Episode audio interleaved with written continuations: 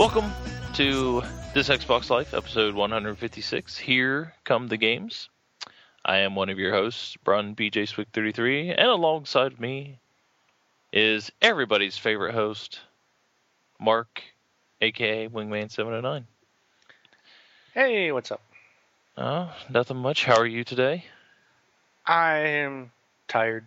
Tired? Well, I am tired. I got sick late last night and fighting a sore throat now, and my sinuses are all messed up. Which I can tell you why my head's killing me and everything here in a moment. But we got a show for you, folks. Gamescom was the past week, so we got some stuff there, and little of this, little of that. Guinness, we're going to do some Guinness today, right? Sure. Yeah. Additional comments on the community feedback that we talked about last week, which was the Gamers Rage. And we have, I think, 3 questions on the friends list. What's Gamers Rage? Never heard of that. Gamers Rage? Oh, I don't know. Oh, no. Pretty calm and collected. I blew off some steam today, which is the reason for my headache.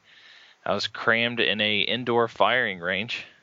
Sweet. And just, oh man, I'll tell you what, just the pressure. They had 7 lanes in this room, and I end up getting a Springfield subcompact 40, and we were firing that off, but like 2 rows, the next row beside us and the one beside that had shotguns, and the one next to that had an AR-15. So all this pressure just pounding through my head from the, blowback from those things. Yeah. My head is killing me. Like, I am now dead set on getting over the ear protection, because the things that you just stick in your ears, when they start to come out a little bit, that's when that pressure starts hitting you. So gave me a nice little, feel like I'm car sick is what it feels like. So really messed with my sinuses. Yeah, when I went last week, I had the little foamy earplugs in, and when I came out and I was talking to the lady behind the counter, it was like everything she said was like echoing. It was weird. Yeah. It was like, it was so bizarre. I felt like I was on an airplane, and like I needed to pop my ears, mm-hmm. and everything sounded like it was echoing, and it was like in a tunnel, and it was so weird that, and I was like, man, I had the ear protection in, so yeah. And the last time I went and fired, I've used foamies. I didn't have that problem, but I don't know what the deal was this last time. Yeah. So I'm definitely doing over the ear now. Yeah. With that, so shot some trap as well outdoors, but so I blew some steam off there. So no Gamers Rage coming from me this week, but not that I had a chance to really rage last week, seeing what I've played. So we can jump into that right now. I played some Bad Company 2. And I played some Borderlands. Some of the Borderlands talk last week popped in on late Friday when you guys were on, and a couple people playing Borderlands, so I jumped in there. But that's about it for me. What about yourself? Oh, let's see. I've been playing. I tried out a new game, and I'll tell you what, this game couldn't have come at a better time because I'm getting Comrade's disease again. And I'm like bored with everything, and it's like I'm just waiting for September 6th to get here for Dead Island and Space Marine to start the gaming frenzy that is, this holiday season. Right. And right now I'm just really bored. I can't seem to find an interest in anything. And this game couldn't have come out at a better time because it's completely different. Not only is it not on the console. It is on the PC, and it's an RTS, and that is Age of Empires Online. The cool thing is this is free to play. Hmm.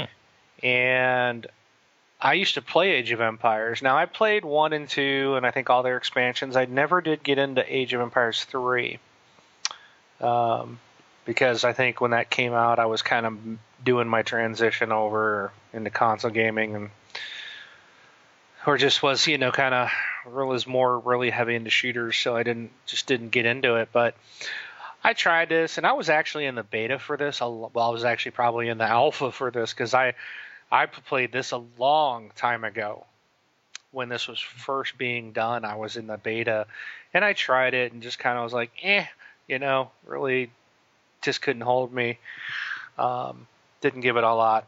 So I thought, well, I'm bored. Let me go try this. It's a free download. It's a free game to play. Again, it's a free to play.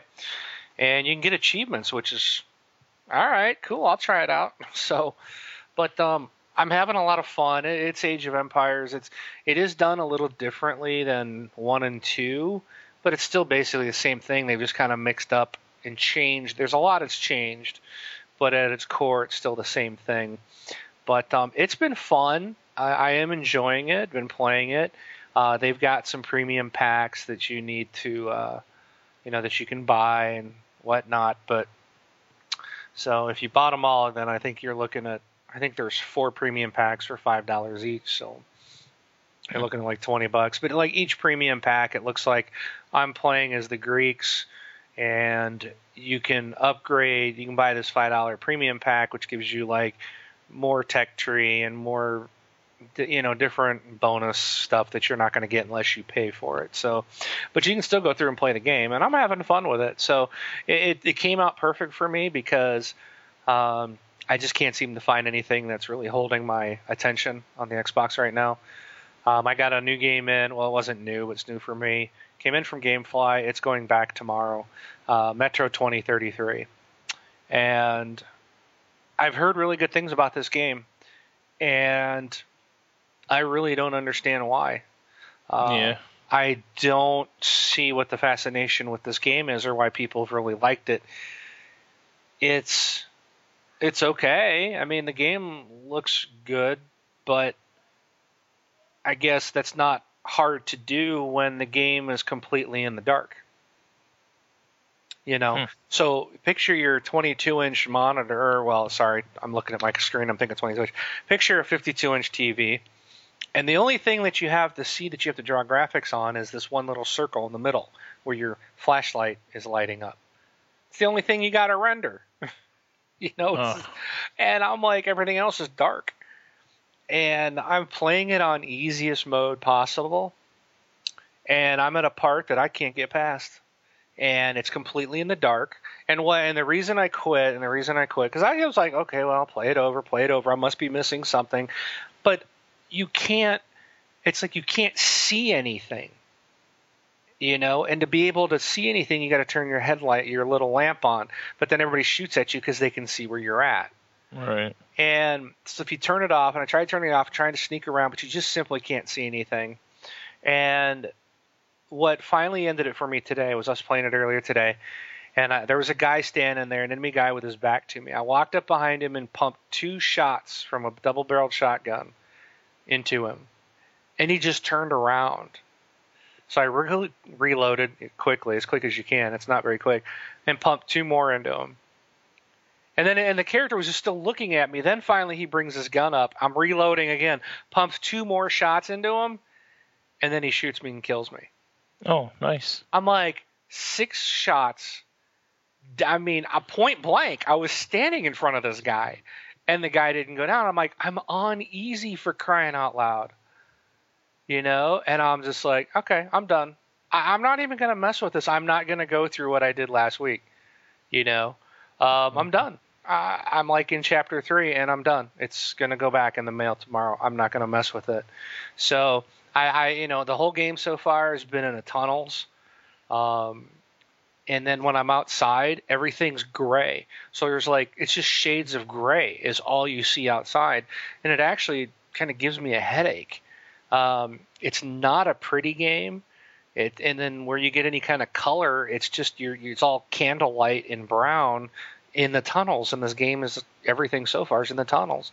And then you get you have to wear gas mask. And then your gas mask, if it gets cracked, well, then that's cracked on your screen until you can find a replacement. So you're trying to run around, trying to see around, this big old spider-webbed cracked gas mask, and it's just I don't know. I don't see what all the praise was on this game. I really, really don't. Unless it's just, is it decent? Yeah, it's decent it looks fine. It's It far exceeds for, and I think it came from a small developer, you know, but, and I guess that's why maybe he got the praise heaped on it, that it looks like a AAA title, I guess, but I just don't think so. I mean, this game's darker than Doom 3, you know, so I just don't see it. So it's going back. But I thought that was going to carry me through until all the new stuff came out. I'm sending this back. Deus Ex comes out this week, and that is on my GameFly, and I've got nothing. I got an already open game slot, so they should send it to me. Me too. I'm hoping that gets me through to the 6th. So that I'm really looking for that game. If that game is disappointing, I'm going to be very angry. Very, very angry. You going to rage? No, I'm just going to be disappointed because, you know, I played the original, so. I never did, so the whole thing's new to me. It's just there's nothing else out there, and I need to fill up something. I'm paying for GameFly. I might as well have something, so I'm just like, well, I'll try this. So I have no expectations for the game. So right. I hope it interests me. Until the 6th, and then it can go back. I may cancel GameFly at that point for the rest of the year because I'm going to have so much to play. But I did play some Crackdown 2. I helped Mojo Red complete his game, his campaign, and we were flying around with him. Great. I'm totally spacing on who else was with us. Boy, that's bad. I feel bad. Oh, Voodoo. Voodoo was with us, and someone else joined us for a little bit.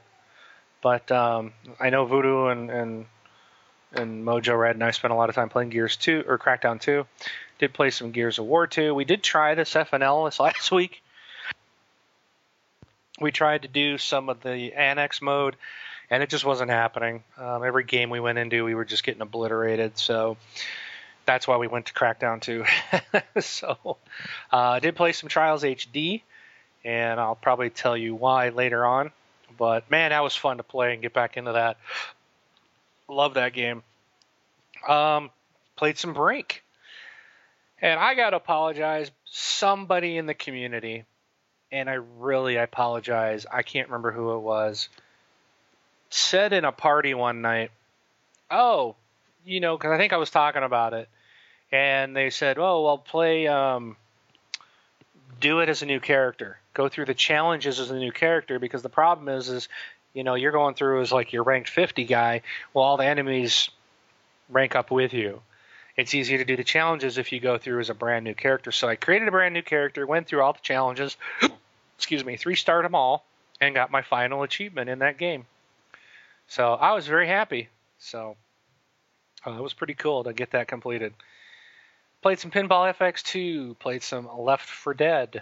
I also played some Borderlands this week. And did something I said I'd never do. And that was go back and play Mad Moxxi. And I did. I jumped in. I helped out my buddy Mudtastic. You know, I had to jump in there and help him knock that out. I think, and Mojo Red. It was, I think Mojo, I've actually... Did I only do it once, or did I jump in twice? It was just the one time. And Mojo finished his. Yeah, it was just that one night. So Mojo finished off his Moxxi DLC, and we knocked out one of the long ones for Mud. And I know that he has since finished the Mad Moxxi DLC, so he's very happy about that. Niacin had joined us for some rounds. So we had a good time.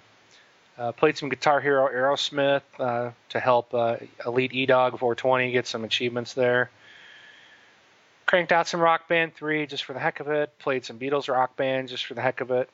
So that's it. Played some Fruit Ninja on the iPhone, Bejeweled Blitz, and Words for Friends. So. Cool. Did you see, for people out there, did you mention Rage? Did I send you? Oh, and I played Rage HD on the iPhone. Okay. Yeah, Rage HD is free for like the week, so.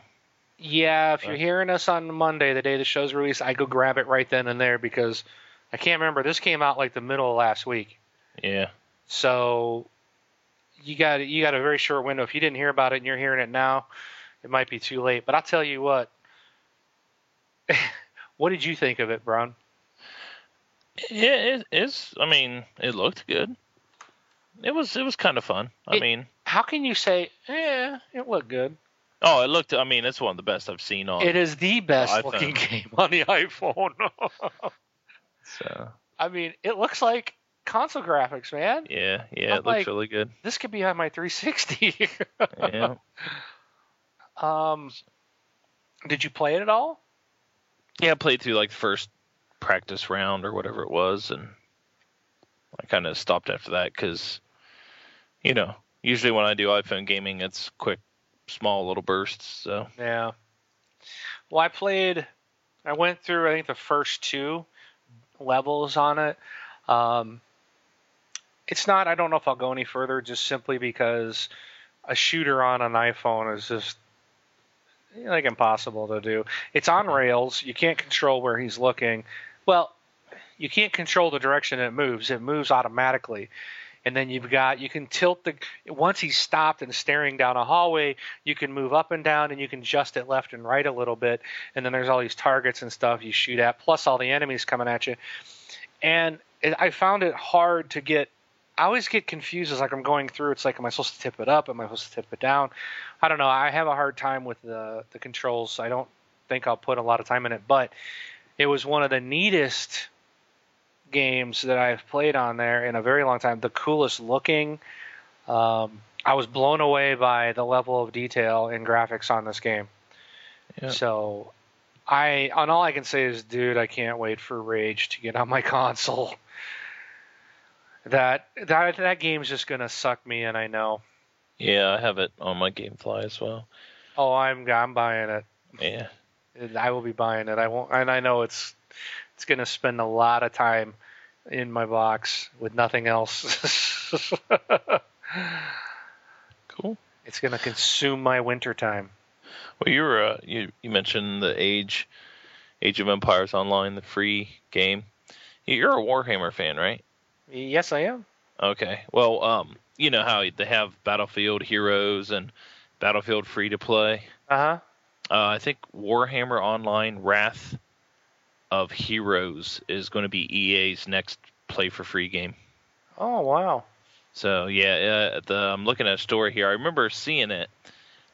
August 16th is the story I'm looking at, so I can send that to you if anybody else wants it. It's on joystick. So, I know it's not a 360 game, but I figure I'll throw that out there. Hey, we're all gamers. We got to know all the stuff that's going on. Yeah. So it's nice to get this type of info every once in a while. Yeah. There you go. So sweet. Yep. Oh, is this regular Warhammer or 40,000? I think it's regular Warhammer. Okay. I do all the 40,000 stuff, so I'll still check it out. It's, you know, it'll be cool to see what it's like. So. All right. Well, with that, we can move on. And do we have a FNL planned for this coming week? Well, I think because we're kind of in a slump, the Gears of War 2 has XP events every weekend until Gears 3 comes out. And Gears 3 did go gold, so it is off to manufacturing now. But so I think they're going to see a lot of people playing that, trying to get their level 100s. And I know we got some people that like to get some multiplayer stuff done, but we really need to get a big group to try to do this annex. But even then, I think it's going to be tough to try to get matched up with our group and their group, and then we could knock out the annex stuff real quick. But I don't know. I just – that might be the best thing to do, say Gears 2, because a lot of people were playing it this weekend, and a lot of people are trying to rank up. So, all right. So, Gears 2 people. Somebody's going to be on playing Gears 2. Or Bad Company 2. I'm sure you'll be doing that. Yeah. Say if I'm on, then I'll be on then. So. Well, what is their multiplayer in Deus Ex? I do not think so. I think it's single player. Really? Yeah. Well, how about that? Yep. Okay, so we can't have a Deus Ex event, can we? No. Plus, football starts this Friday, high school football, so I might be at the game. I'm not 100% sure if I'll be making it or not. So, but, all right. Well, on to topics then. So, you got the first one, which I think is going to consume most of the podcast, so let's have at it. All right, well, it was Gamescom this past week, and there was a ton of stuff coming out of there. And I thought it's hard to say. It was just a lot of trailers, lots of stuff for the games.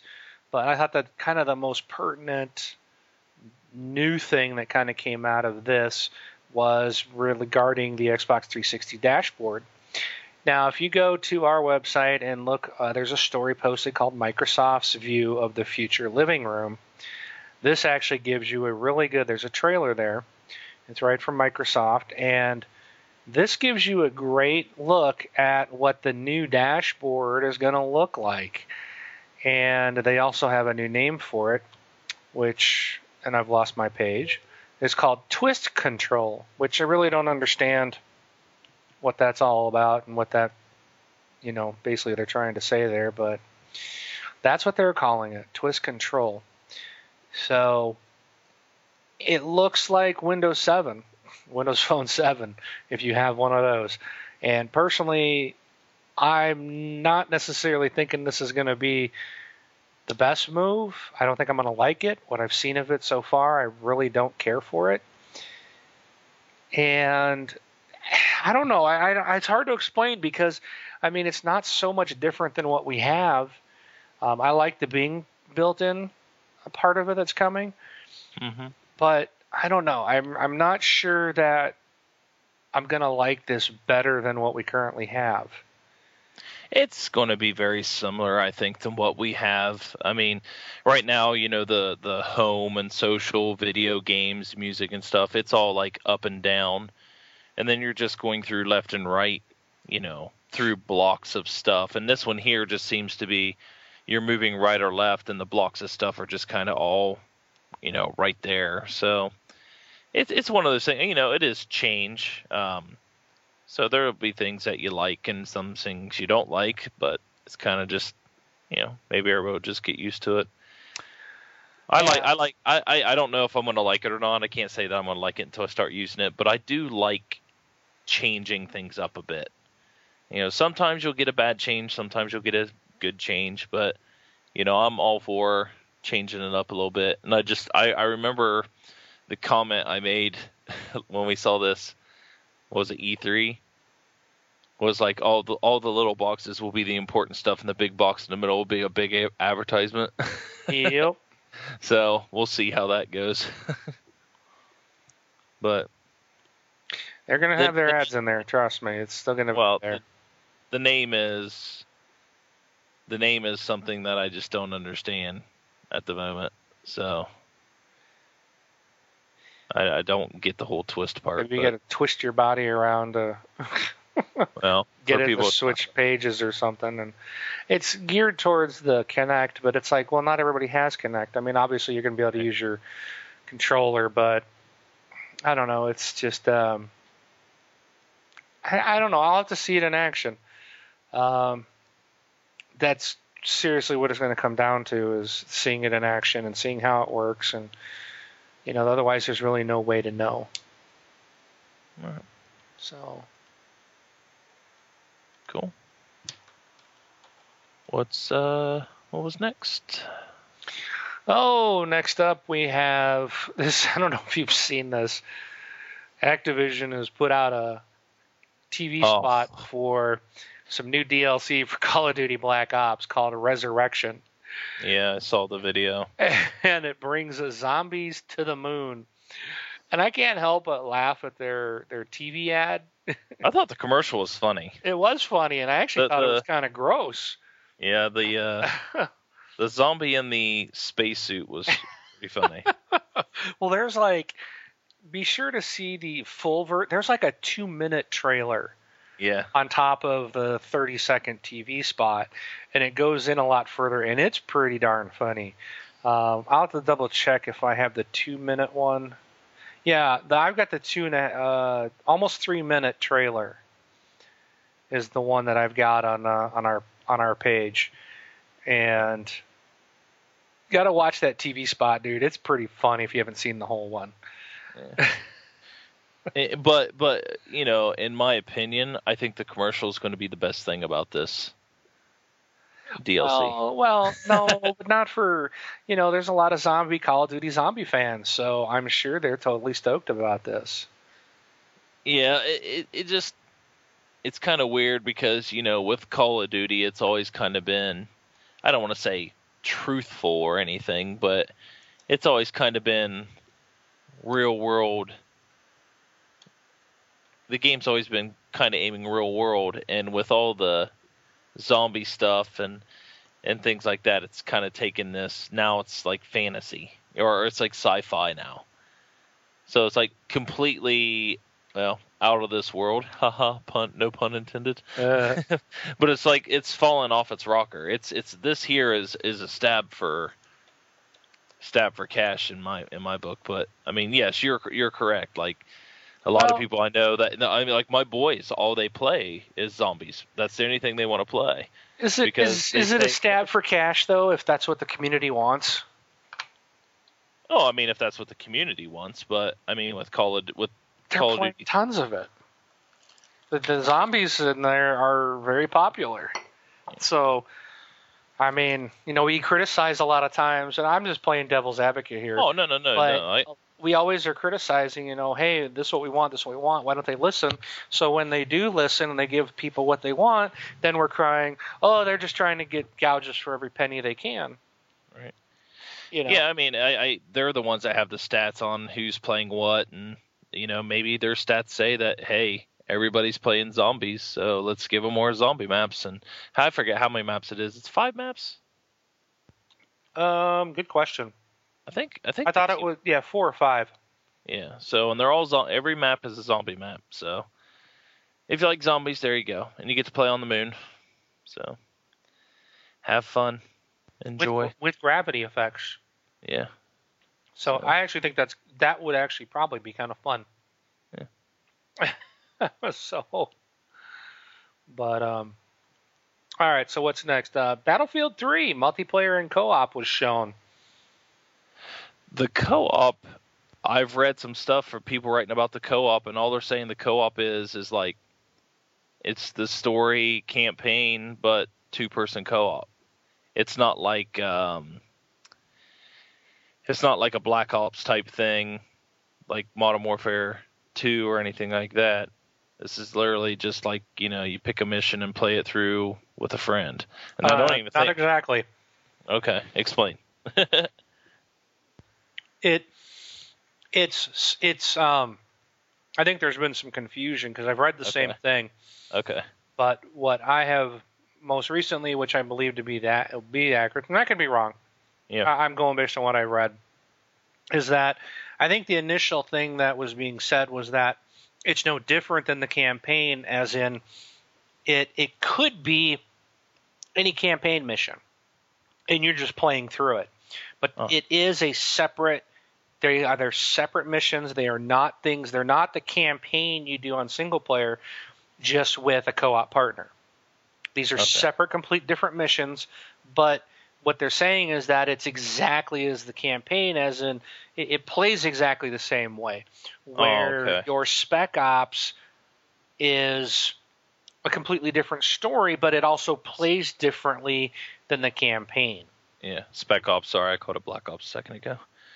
Yeah. I mean, this is more. Well, I wouldn't try to compare it to Grawl 2 either. Because Grawl 2 is more like a Spec Ops. So those are completely different missions. But I mean, if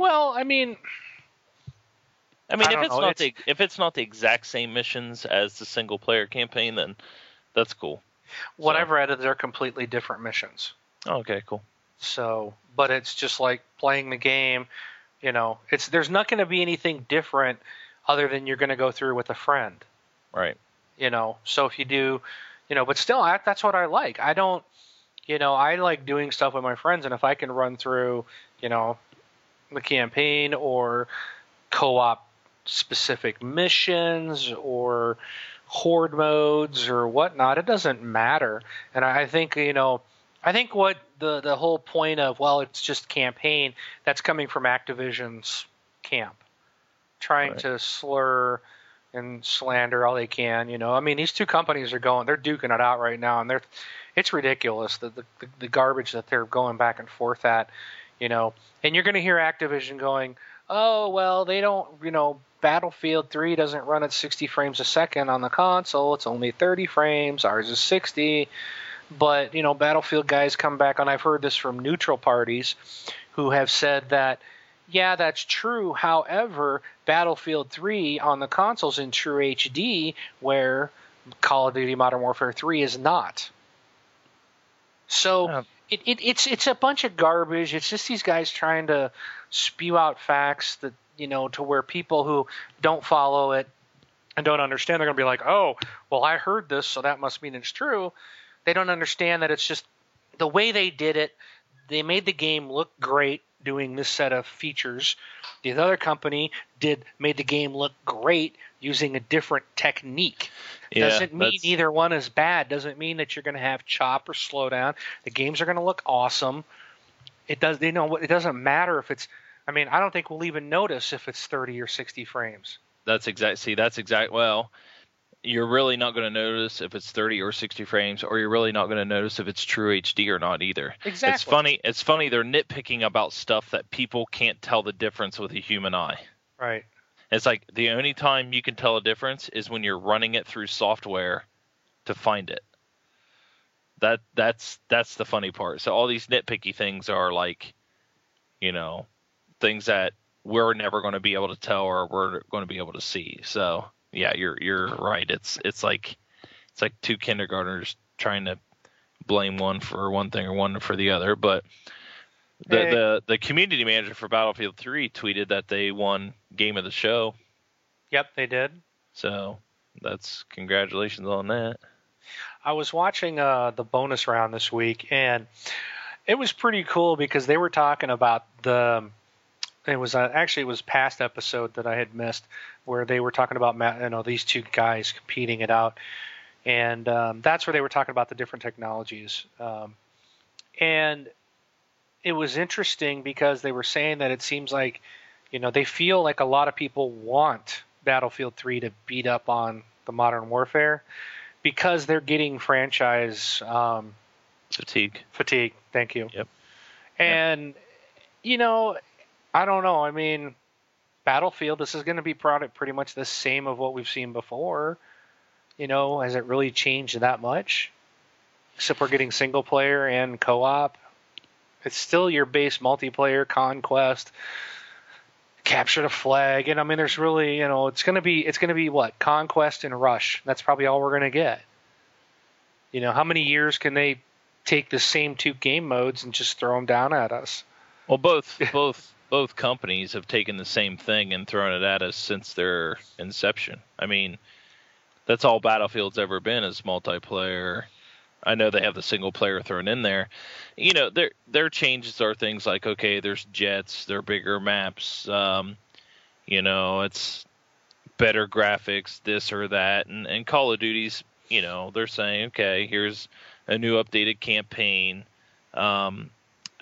Still really haven't seen much on their multiplayer other than what we talked about last week, which wasn't multiplayer. It was more like a horde mode type of scenario. Survival, yeah. Survival, which looks cool. So there's something new for their game. I think the franchise fatigue comes in when it's really the cranking out left and right.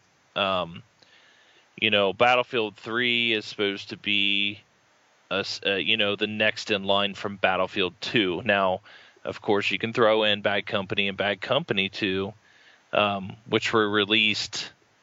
When was Bad Company 2 released? Last year? It was last year, right? 2 years ago, wasn't it? I think it was last year.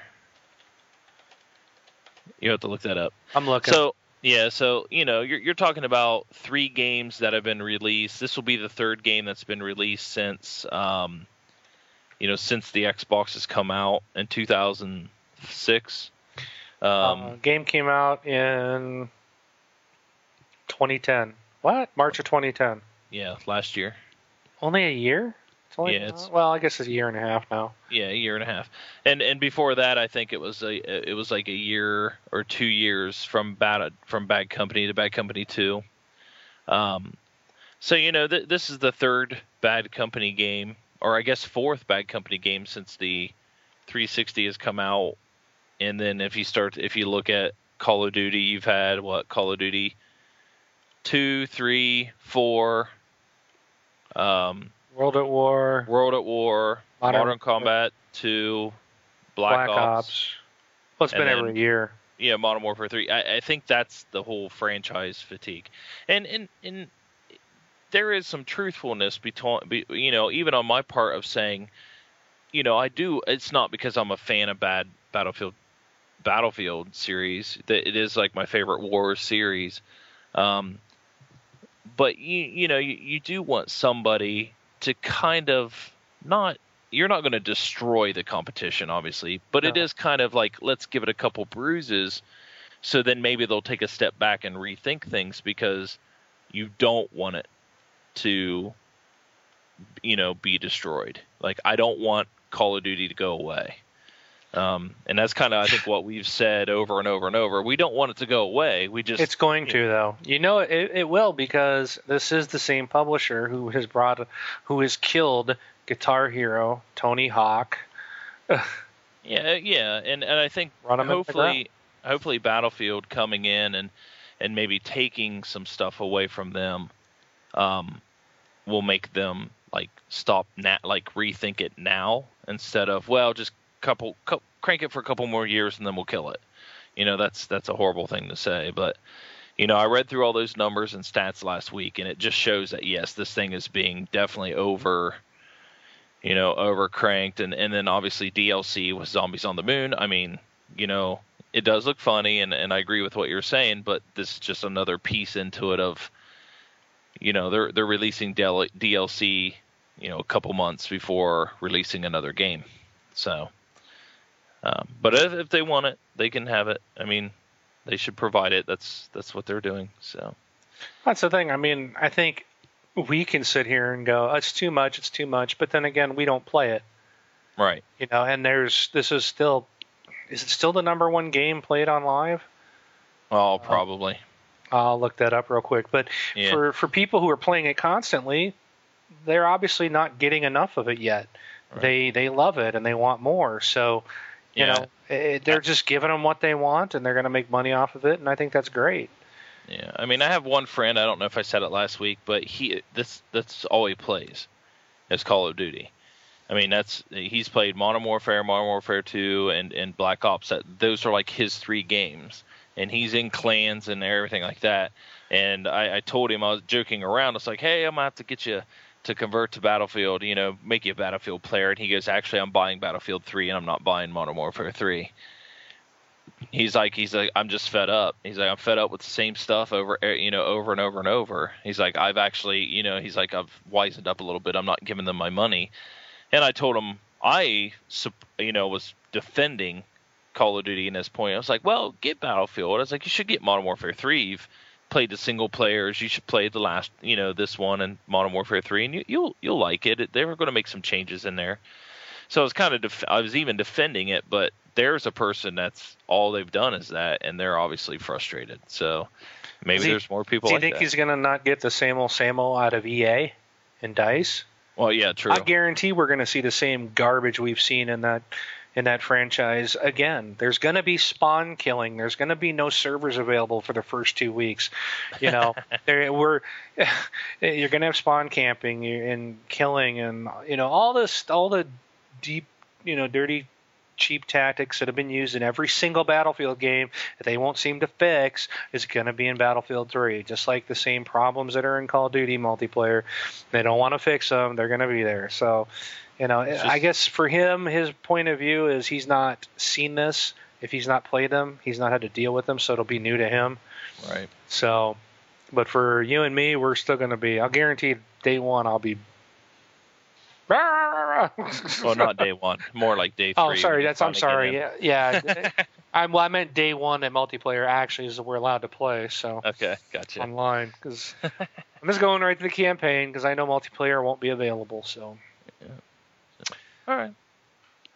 But yes, the top for August 1st live activity of the week. Number 11, Call of Duty World at War. Ooh. Number 11. 10, Call of Duty 4. Number 8, Halo 3.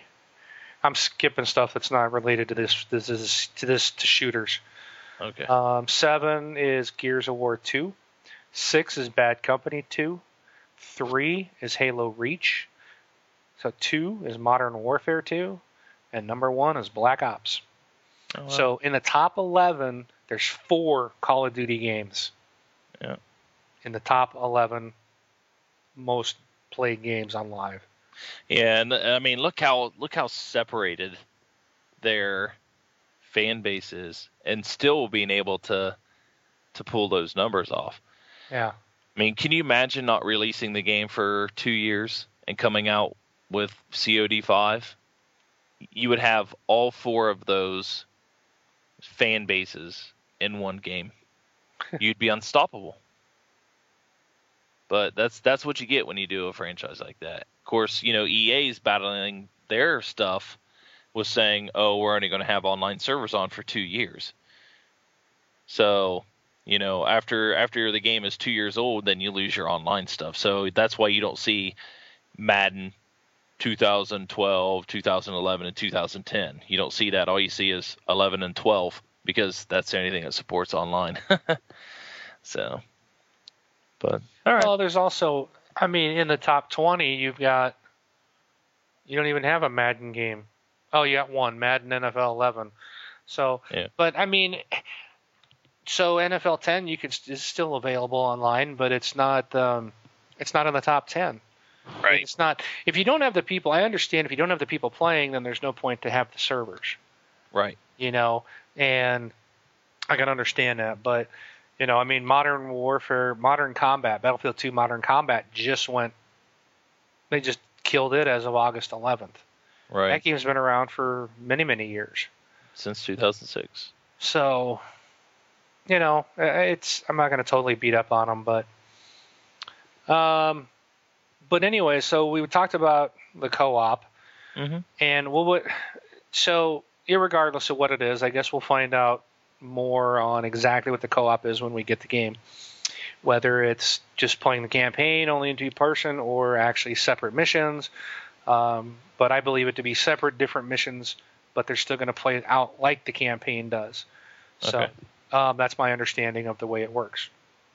So good thing is it's now a thing to note too that didn't occur to me, but this co-op is Xbox Live only, or I should say it might be system linked, but there is no split screen.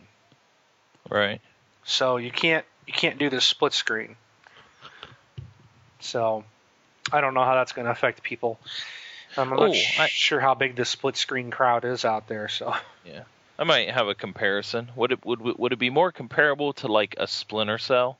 You know how Splinter Cell had its single player, and then it had the multiplayer with the two guys, but you're playing like a campaign together? Yeah, I think that's exactly what I was trying to think of earlier. Thank you. Okay. When I was trying to compare it, I was like, and I was even thinking Splinter Cell, but it's like I couldn't. I'm like, for some reason, I'm like, no, that's not. No, I couldn't think of the name. You know, like yes, Splinter Cell with the two agent guys. That's exactly what I think it's supposed to be like. Oh, well, that's good then. And I loved it. That was awesome. Yeah, oh, yeah, that's great. Yeah. That's good stuff.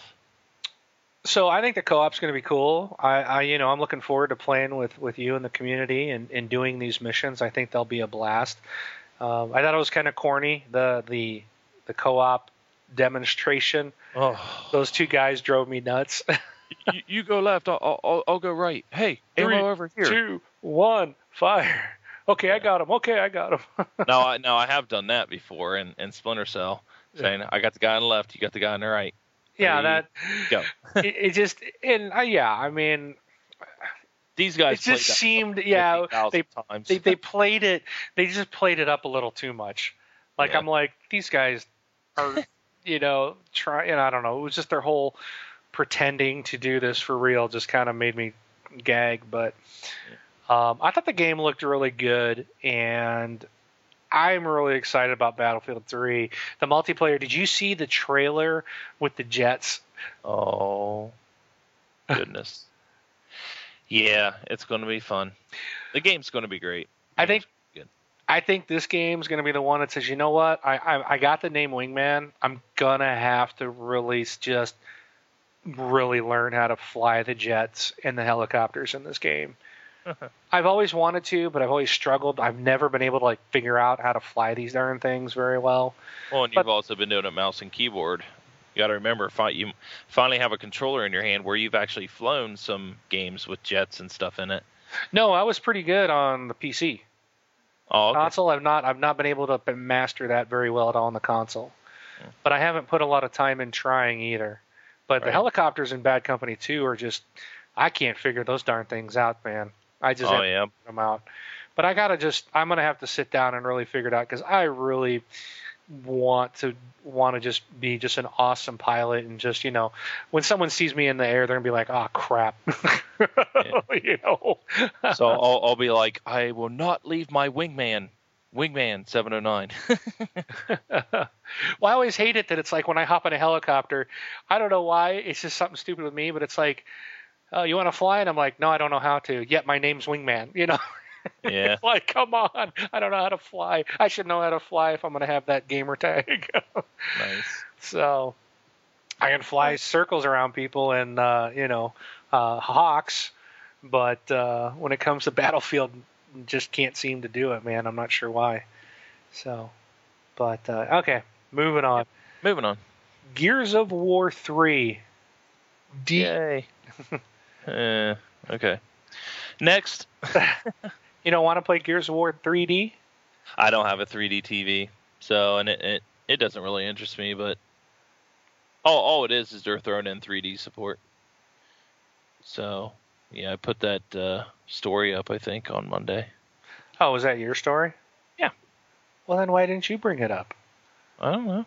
It's really, I threw it out there for the Gears fans, but really, I put in there, I put, so is anyone excited? I said, I guess I'm not, just because I'm not into 3D and I don't have a TV that supports it. So it's just something special for the people that have forked out for those TVs maybe, and or want to get one and do it. It's just going to be Gears in 3D. I'm going to play it normal, so it's for the people that want to get into that, they're more than welcome. So next, alrighty, 14 new titles for Windows Phone 7 announced. Next. Wow, you're just a bundle of excitement today, aren't you? Oh, well, when you got Bug Village and Connectables Mobile and Farm Frenzy 2, it's just kind of like, okay. Gravity Gun and Chickens Can't Fly and Orbital and Beards and Beaks and Burn the Rope and Collapse, Fight Game Revivals, Ion. I heard Burn the Rope. I heard Burn the Rope is actually a good one. Mush, so. Text Twist, Toy Soldiers Boot Camp. Come on. I have an iPhone. I have thousands of games. Okay, but you gotta. It's not about what you have. It's about our community, Bron. And we have a lot in our community that are Windows Phone 7 gamers. I've heard that Burn the Rope is really good, because it's like different ropes burn at different speeds, so it's more like it's a puzzle game, and then some ropes only burn in certain directions and whatnot. So I've actually heard that as a fun puzzle game. As far as the other ones, we have it on the site, I believe. Who posted this one? You? No, Convoy. Hey, look at that. Community member Convoy. Gamer of the month. So, yeah, looks, I mean, for those that have Windows Phone 7, my wife has one. I'll mention it to her. And the good thing is they are supporting the platform. So, yeah, putting out more stuff just means they're going to support it even more. So that's good. It's good to see that stuff. Yep. All right. Okay, good. This one should excite you. Okay. Trials Evolution has been revealed. Yeah, I heard it stinks. No, I'm just kidding. Yes. Come on. This has got me. I'm excited about this. This is a definite buy already for me. And so I really liked the first one. I wonder if Soul's going to buy this one. Yes, I think he will. His comment was, great to see change of scenery. Very interested to see the level editor for this one. He actually built his own levels in the game and actually submitted them, I believe, to try to get into one of the DLC packs. Yeah. So it's, yeah, he makes his own tracks. So.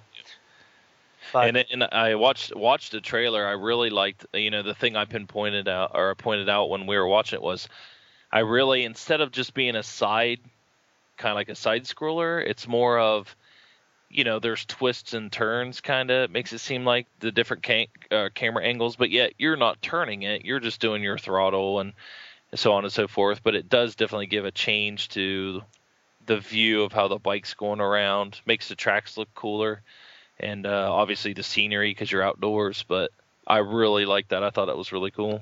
Yeah, the scenery looks really nice, and the visuals. I mean, this thing just looks so sharp. And this was actually when I saw this trailer, I was like, man, I haven't played Trials HD in a while. And that's why I went back and played it some this week. And, man, I had fun playing that game. Yeah, you'll probably see it'll probably be in my games played for next week. What have you been playing? Well, I played Trials HD, and that's all I had time for. It's a great game. If anybody out there has yet to play this, go out and get it. It's been one of those long. It's been around for a while. It's had a long life.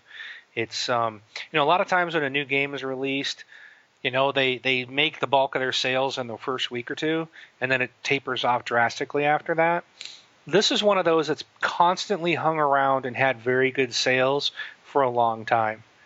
And it's because it's a great game. So I'm really looking forward to seeing the next iteration of it here. And it looks like they're doing an amazing job. So day one purchase for me as well. Some comments from our community. Mirage8531 said, day one purchase for me. I have the first one and all the DLC and love the game. The Terminator said, I'm very excited for this game, probably more excited than most other titles that are coming out this year. I had and still do occasionally. Such a blast with this game. I really like how Red Links created the stage layouts to a more immersive and fully 3D environment. The real-time multiplayer will add so much more to the game than the first one did. Yeah, we'll have to see if we can get these, get them on the show. Yes. We've gotten some DLC and stuff from them. They've given us to give out codes and stuff, so we are grateful for that. I think next time around we're definitely going to be able to try to get a interview with them, and that would be awesome because we definitely are fans of their games. Yep. So, all right, Bron's going to want to skip over this next one, but it's GoldenEye 007 Reloaded. We saw some footage of that with GoldenEye coming to the Xbox 360. Sorry, Bron, I thought it was good. I like what I saw. I'm happy to see it coming, and I think it's going to be a lot of fun. And this is the Wii version, right? It's like the part they redid. It's the remade version for the Wii, but made to look better and stuff like that, right? I honestly don't know. Don't know? Okay. Christoph said that this is a reimagining of the N64 classic. Okay. Not an HD remake. Okay. So, I think it looks like it'll be fun. So, I remember the game being fun. Yeah. So. And see, and I'm one of the ones that didn't get into it at that time. So, you'd figure I'd be one of the people that would want to play it. I know a lot of people want it, so it's there. And I'm pretty sure for all the people that were so, diehard and saying we want it, we want it remade or reimagined or however, give it to us, give it to us, give it to us. Hey, you know, they're here it is. So go out and buy it. You know, please go support what you've been begging for. Go out and buy it, and you guys can play the crap out of it while I'm playing Battlefield 3. Well, you are correct. According to the wiki page, that this is a remastering of the Wii game. Right. So that's, you know, I don't know. I still will play it.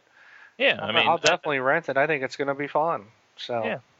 So I mean, that's what I'm saying. I know a lot of people's wanted to play it, so I'm pretty sure it's going to do well. It's just like I said, you know, I had a talk with Brandon today. He's asking me. He said he's really excited about Prototype 2. And ugh. I was just like, you know, I was so excited for the first one, and then it did the whole delayed, might have got canceled, delayed, and then was rushed, and then was just what it was. And I was like, that right there just turned me off. Like, I'm not interested in Prototype 2 at all. You know, that's not saying I won't play. He's like, you should go play the first one.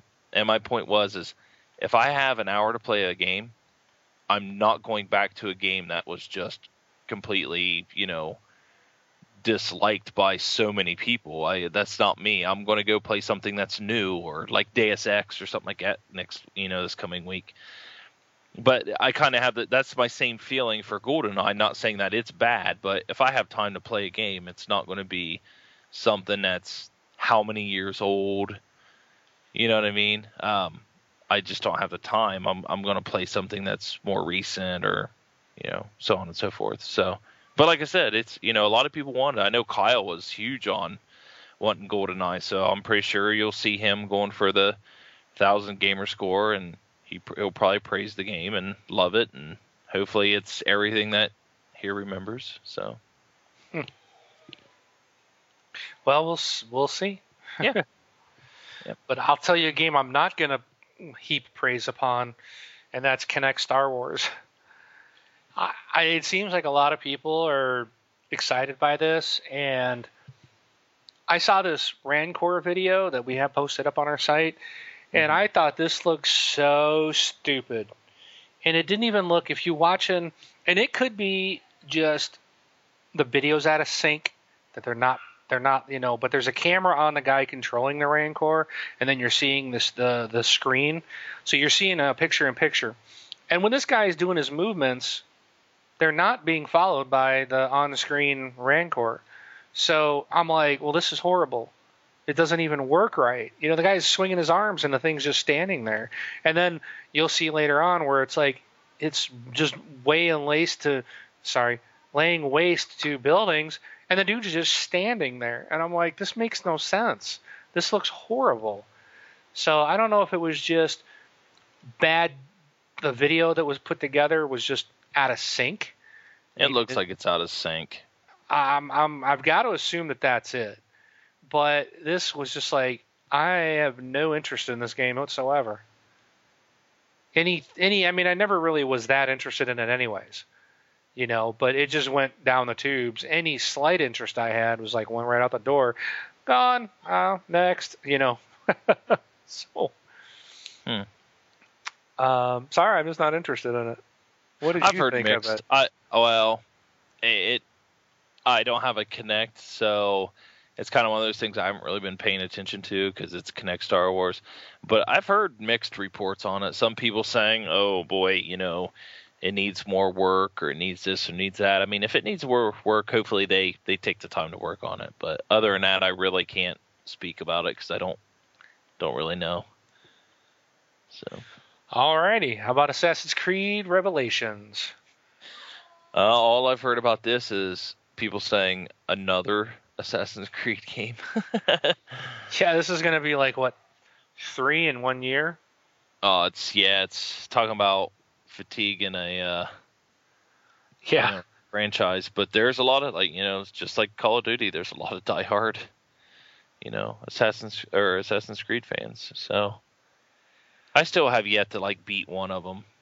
So I beat the first two. Was playing the third one, and just, you know, I guarantee the fourth one's going to have the same camera angle problems as the first three. Why can't you fix the problems, you know?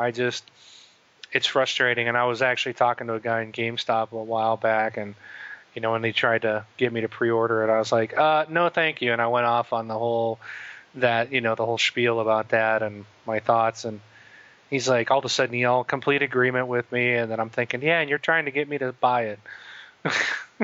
Yeah. So, don't think so. Yeah. I'll tell you one game that I am buying, and that the multiplayer looks a blast to me. Call of Duty? The next thing we're talking about. Modern Warfare 3, right? Nope. You know you're going to get it. I'm getting it.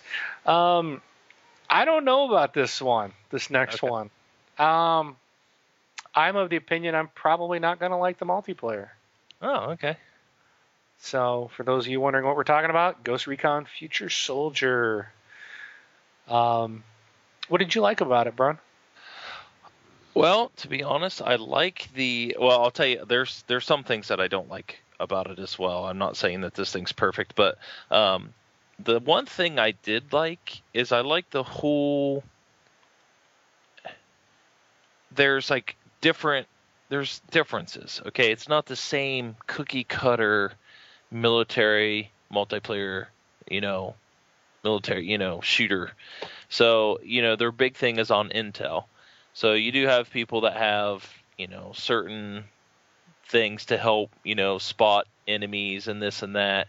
And then also I thought it was pretty neat. Like, instead of going up and knifing somebody, you can stun them and then, like, steal or hack them. They're calling it hacking, but hack them to steal intel, because intel is super important. I like that there's added things into the game. The one thing that I can tell you that I could see being very annoying is the whole, if you're being suppressed, like the camera shaking and doing this and that. I can see that getting annoying. But their whole thing was like, well, that's when a friend comes in and throws a smoke grenade, and that'll really, change their vision so you can get out of that tight spot. It's to show some sort of urgency, or, hey, you are being suppressed. If you just try to stand up, it's not going to work. But, I just liked it. I just thought some of it was really cool. So, what about you? I don't think I like the whole fact of everybody's going to be just like in Crysis 2. They're all going to be cloaked. You're constantly going to be getting killed by someone that's invisible. The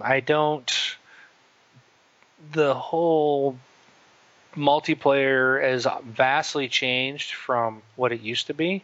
It just looks like it's been ramped up to be more run and gun instead of the slower, take your time, take a tactical approach to it. So I think they're just, I think that's going to ruin the franchise, because this game has not been about run and gun. It's not been about, it's not Halo. It's not Call of Duty, and I think they're trying to make it more Call of Duty-like to appeal to more people, but you're going to chase off the people that are huge fans of the franchise because they liked it because it was slower, more tactical, and they're changing that. So I do think, well, I'm wondering, and this is something we'll see probably more when it gets a little closer, is the whole, I think the tactical part is the intel part of it. I think if you just try, you and your friends just try to run and gun, that you are going to get your butt handed to you quickly for people who are playing a little more strategic.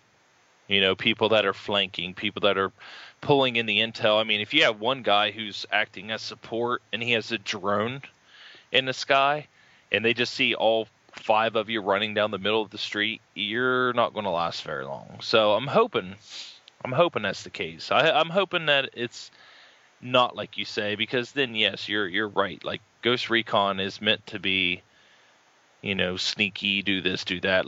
Let's think about this before we just decide to turn around the corner, because getting killed in a Ghost Recon game is very easy. It doesn't take much to get killed. So, and it should be that way. You should not be able to, run forever getting pegged or have shields or anything like that. It should be, 3 shots you're down. So Yeah, but I don't know. Like, I like the trailer. I thought the multiplayer trailer was pretty cool. And the thing is, it's like I understand of, well, this is, you know, we're building this game for this, you know, this style of play. But when have you ever played a game that was played the way the designers intended it to be? Right. See, you get it online and it goes out the door. People will turn it, and if you give them the ability to run and gun, you're going to have run and gunners. Even though, you know, you're going to have one at least. It's always going to just do it to disrupt everybody else, you know. And I hope they don't. You know, I never played a ton of the multiplayer, anyways. So I, you know, it's not a big thing for me.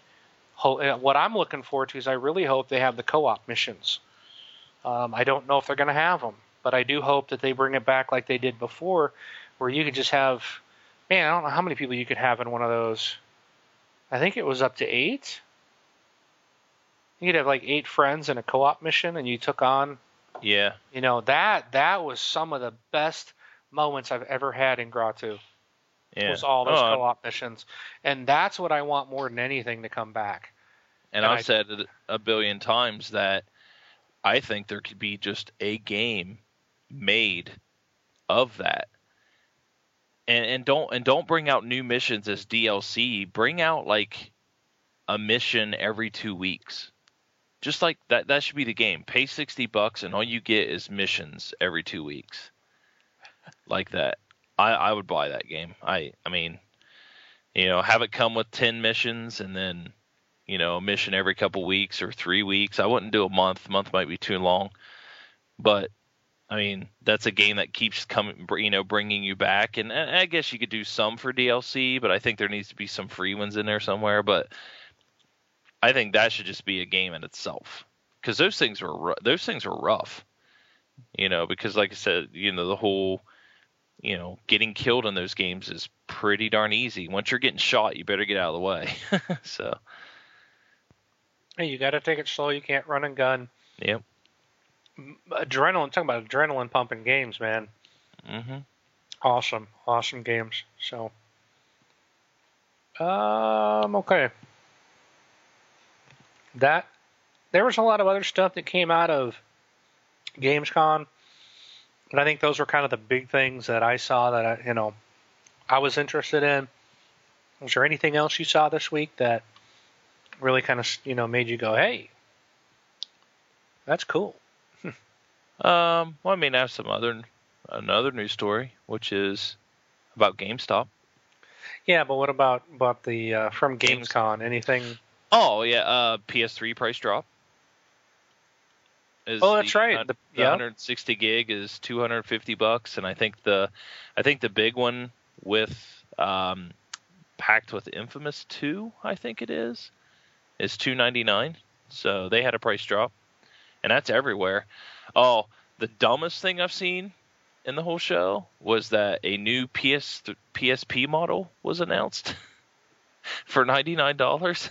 What? Yeah, there's a new PSP. Well, what is that about? It doesn't have Wi-Fi. It's like it just has like it's $99. I don't know. I have no idea. It's not the Vita. It's literally a new PSP. Okie dokie. So, talking about something silly. So is it the original one? Or is it like the one that's current now with just everything stripped out of it? Yeah, it has some, like, it looks like it has some touch buttons maybe instead. It's very dumbed down. I'm sending you, sorry everybody, sending Wing a message here. It's called the PSPE 1000, and it's expected to be, I think, $99 or something like that. So, won't include Wi-Fi. Will have access to a full range of PSP games, both UMD and on the PlayStation Store via MediaGo. So, I'm not sure what they're trying to do. I think this is the original PlayStation. The one thumbstick. This looks like the original. Oh, it's the original. Yeah, just it's like the original one without the UMD slot, huh? No, it can play UMD. That whole back opens up. It's not just a little section. The whole back opens up. It's basically, it doesn't have Wi-Fi. That's their thing. Doesn't have Wi-Fi. It's $99, and yeah, that's what it is. So it is the original. It's not the Vita. So the Vita comes out next year. So that's what everybody was just like, what? But those are the two things that stuck out to me, other than what we've already talked about. There's something interesting in this article you sent me. The PlayStation 3D monitor will facilitate stereoscopic 3D and, via glasses, will allow two players to play together without splitting the screen. Now that's cool. So you'll have your whole full screen, and so will the guy sitting next to you, but he'll see something different. Yeah, and do you know what they're saying about the? You know how that works. Was that like on the bottom of that article I sent you? Oh, okay, yeah. So that what that is that TV. It's the glasses, or the TV is showing.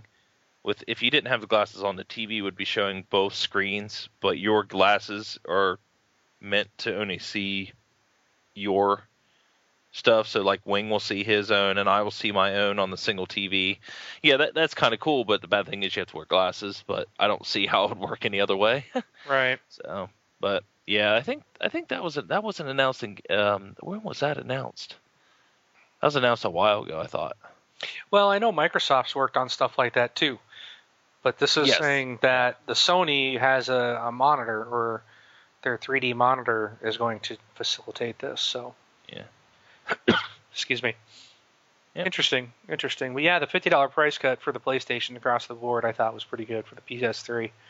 Yep. So good to see that, and maybe that helps more people get in to a PlayStation. So yeah, I didn't hear crap about Nintendo, so, or anything that interests me. So okay. All right. Yep. On to the next. Was it last week? We talked about Gamefly doing the PC streaming. Yes. Okay. So, and we've on our show we've talked about like, hey, why doesn't Gamefly stream games to the consoles and whatnot? And then last week you're just like, hey, this is the first step. We were waiting on this to happen. This is happening. The next step is streaming to consoles. Which you would think then Gamefly would be the number one component of that now, but it looks like GameStop is testing console streaming. So pretty much the article is just saying that they're testing console streaming service and hopes to have a beta placed in by this end of this year. In March, the game retailer. Okay, so in March, GameStop bought Spawn Labs, which offered its own console gaming game streaming box, the Spawn HD 720, and as early as 2009, whatever that means.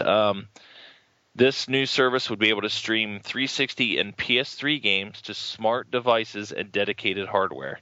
So when it says smart devices and dedicated hardware, I'm assuming 360 games to the 360 and PS3 games to the PS3.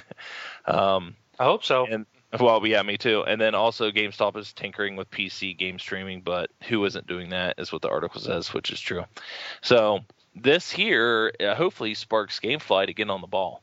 The only thing I heard that GameStop is doing is, obviously you have to be a member of their Power Up Rewards program. Most likely they haven't given anything on the price. But I'm assuming, you can pay $60 for a new stream and $51 for a used stream. So, it's $59.99 new stream and $54.99 for a used stream. Yeah, used stream. So, but with the used stream, you don't get the EA online passcode.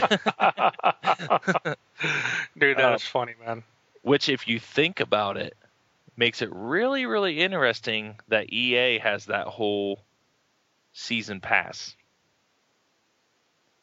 How do you think EA's battling that that used game/rentals. They have their season pass. You pay us $25, you can play all our games for a year online, no matter how many times you rent it or get it off GameFly or this or that. Now, how you think you're going to handle? Well, you shouldn't have to worry about handling it if you're streaming it, but that's where that season pass is going to come in. So, but it'll be interesting to see how they do this. Yeah, because if you're doing a streaming service, then okay, so if you're streaming an Xbox game, is it going to be campaign-only type of stuff that you're streaming? Because how am I going to be on Xbox Live on a streamed game? Yeah, to me, I think the only way to get this to work is to be able to download the game and get a code that's going to let you play it. I think GameFly is going to have a better chance at doing something like that. I do too. I really don't see how GameStop is going to be able to afford to pay all these. You know what? GameStop will actually have more money behind them than GameFly probably would. Yeah, they will, but and they're right huge. Now, I mean, GameStop's everywhere. Everybody knows who GameStop is. Everybody's a GameStop customer. Not everybody's a GameFly customer. I should say every gamer's probably gone to GameStop, but not every gamer uses GameFly. Yeah. And I just wonder how – but you talked about it last week. Like, if GameFly did this, this, and this, look at all the money they would save to start to pay for the rights to play these games and do this and do that. GameStop doesn't have that type of stuff where they can just cut costs to put somewhere else. They have a lot more money. That's true. But I can't see them being able to sustain paying all these companies what they're going to have to pay to stream their games. Does that make sense? I imagine, or I guess they wouldn't try it if they wouldn't be able to do it. Well, it sounds like they're saying streaming, which makes me think of the OnLive service. Oh, and OnLive is doing it already. Right. But that is PC gaming, streaming PC games. So I don't know how it works when you're trying to stream 360 games, because I want to be on Xbox Live when I play. Yeah, I don't want streaming. I want... I want to download it. Yeah, I want to be able to digitally rent it, just like I can rent a movie. You know, they could so easily do this because you can already control, like through the Zoom marketplace, they rent a movie. I rent a movie and I have like 48 hours that I can watch it, and then it's no longer valid. So you can do the same thing. You can do the same thing with the GameFly, only they have a GameFly app. Just like Netflix has. Yeah. You got to log into that, and you got to authenticate to your actual account. You have to be a paid member. Otherwise, it kicks you out. Boom, no good. And you can't launch the games without going through their application. And have the online. I mean, they're already DRM is online all the time. You know, that's what they're doing is you got to register online. And so it's the same thing. Yep, you got it. And let me download it to my Xbox. And then I can play it, and I can have so many downloaded at a time. Or you can download, maybe do like a free-for-all, like they're supposedly doing with the Windows. GameFly is doing with the Windows side, is you're going to be able to download and play everything you want as long as you're paying your monthly fee, kind of like a Zune Pass. So maybe can you do the same for 360? Yeah, I would love it. You know, if you want a game, you can either limit it. You maybe say here, for $60 a month, you get a free-for-all. Dude, yeah. I would go from $25 to $60 a month for a GameFly all-you-can-rent digital. Yeah, so I see what you're saying. Do like for a month you can rent 3 games. No, well, you could do something like that. So you're allowed to download and have checked out a certain amount or pay a lot of extra money. You could go up. I mean, you could go $50, $60 a month. Think about it. I mean, if you really think about it, if you paid $50 a month, all you can rent, you'd never pay anything other than that X amount of dollars per month. You could download all you want. The only limitation is your hard drive size. Right. Yeah, and I mean, I could see that you getting a free for all for $20, $30. I mean, because really, what the thing that kills your number of rentals now is that it takes so long to get something back. and the limit that, you know, they're limited quantity, obviously. So if you want the top game, you're going to wait a long time for it. And this one here is like, really, you just have to authenticate back to GameFly, like you're saying. I should be able to download and play as many games as I want, as much as I want, just as if I'm going down to the rental store and just, you know, rent a game, and for a fixed amount. Now, yes, it's probably not going to be $15 a month like I'm paying for one disc at a time. It's probably going to be a little bit more, which is fine. You're right. I'll pay for it too. You know, a lot of people are just worried, like, oh, well, does this mean that people wouldn't ever have to buy games again?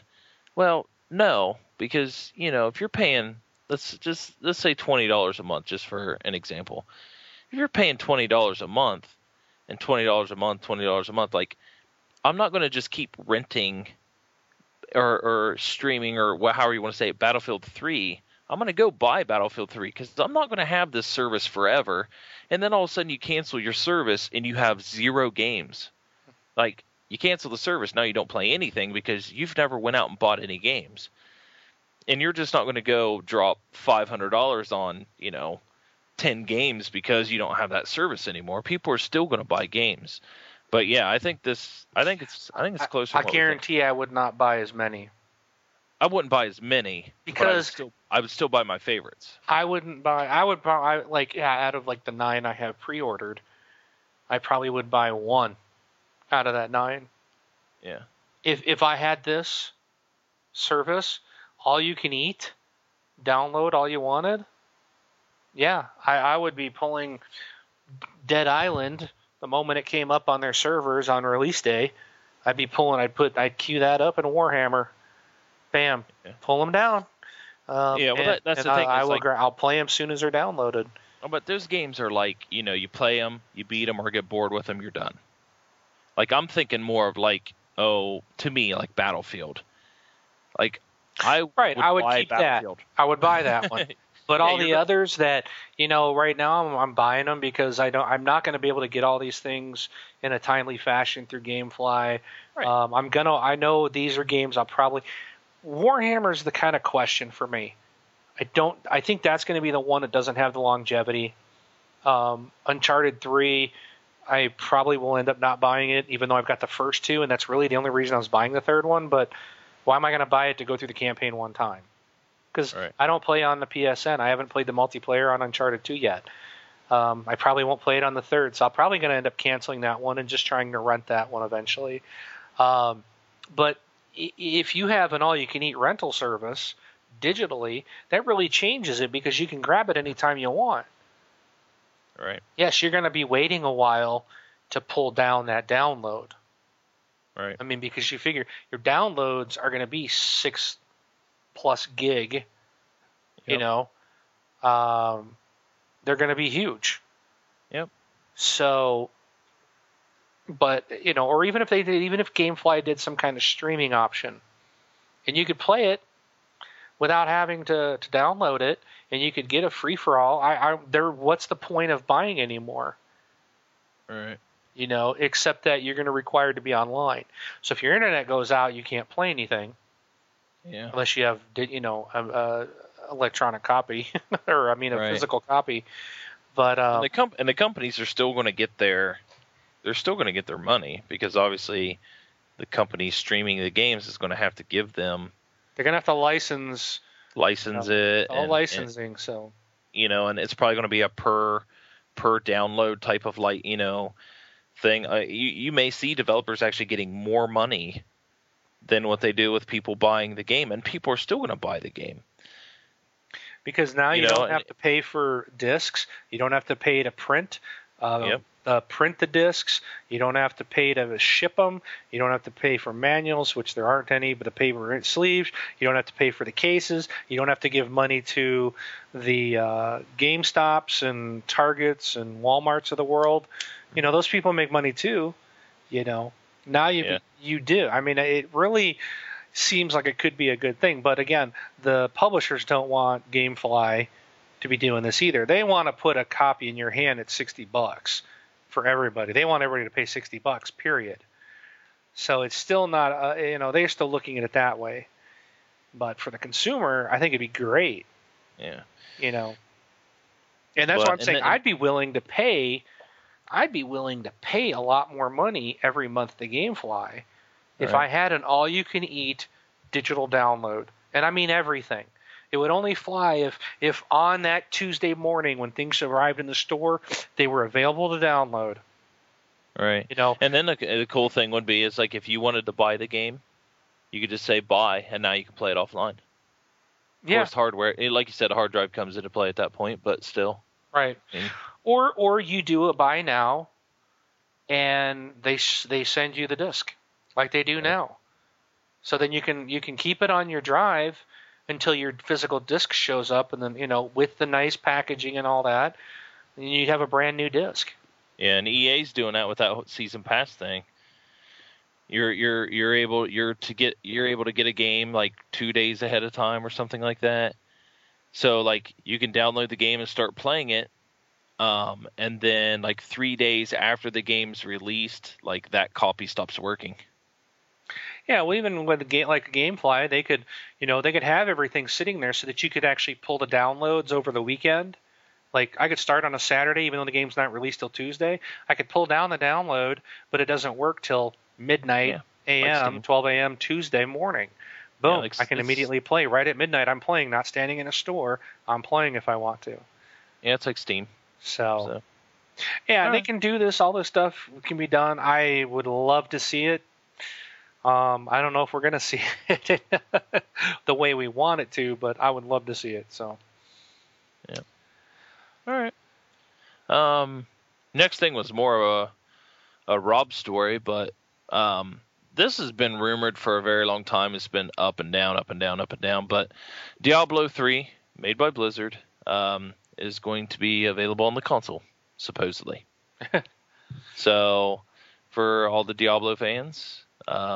you may not need a PC to play it. So, well, the lead designer said the team is very serious about bringing Diablo to the consoles, and the staffer at Gamescom alluded to the same. So, They're at least working on it.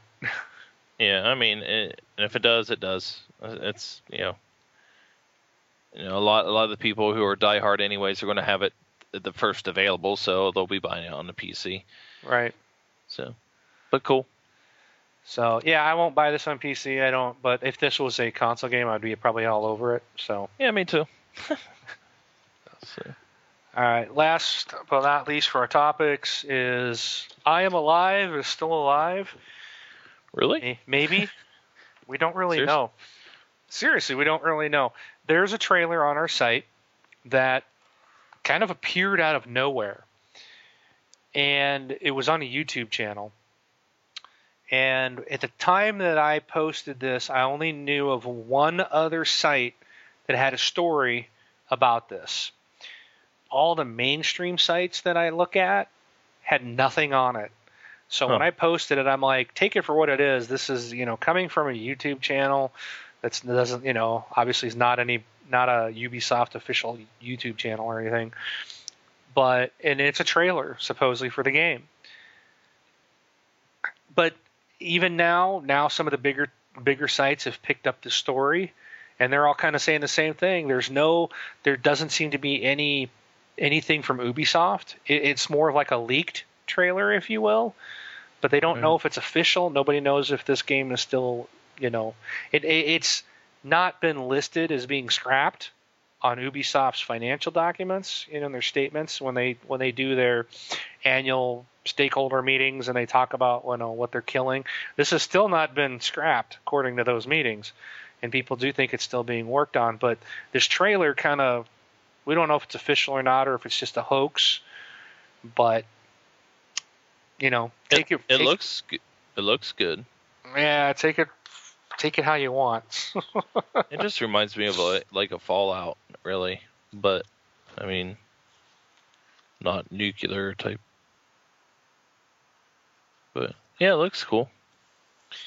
It's like a mix between a Fallout and a Drake. Sorry, PS3 game. You just said it. Uncharted. Uncharted. Yeah, it's like an Uncharted / Fallout game. So it'll be interesting to see if this does come to fruition or not. So the thing I thought was the trailer looked very, I don't know, I had a very different tone than the original trailer we saw. Yeah. But so I don't know if it is, it looks like a very dark game, and I don't know, it'll be interesting to see if anything comes out of this trailer. So if we do hear anything, we'll let you know. Cool. So all right. With that Guinness said, time. Yeah, Guinness time. Guinness. So let's see what we have. I don't think I want to do this type of stuff. There's all touchscreen stuff. I think I'm just going to skip that.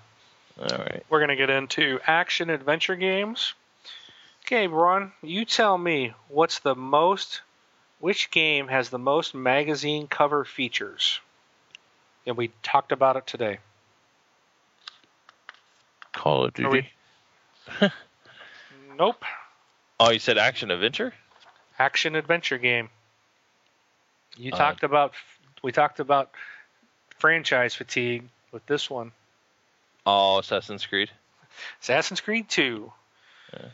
It's been a busy year for Florentine nobleman Ezio Auditore di Firenze.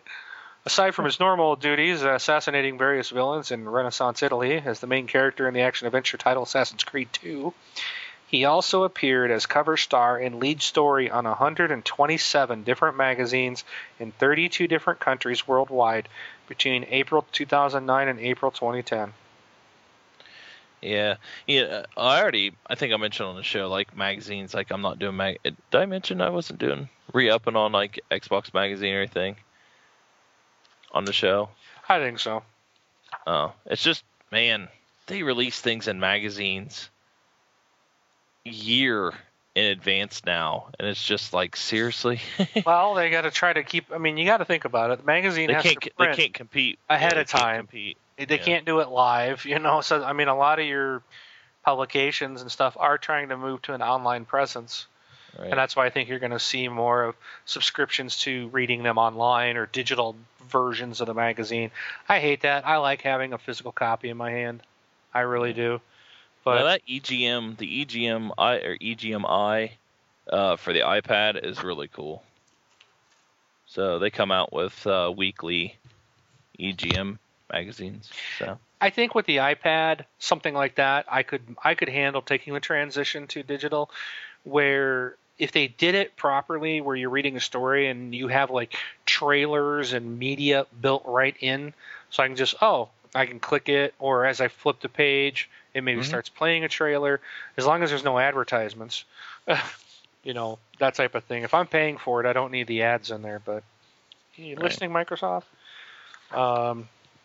So anyways, I think I could probably do that. So, all right, what do you think, Bron? Okay, we're going to move into open world.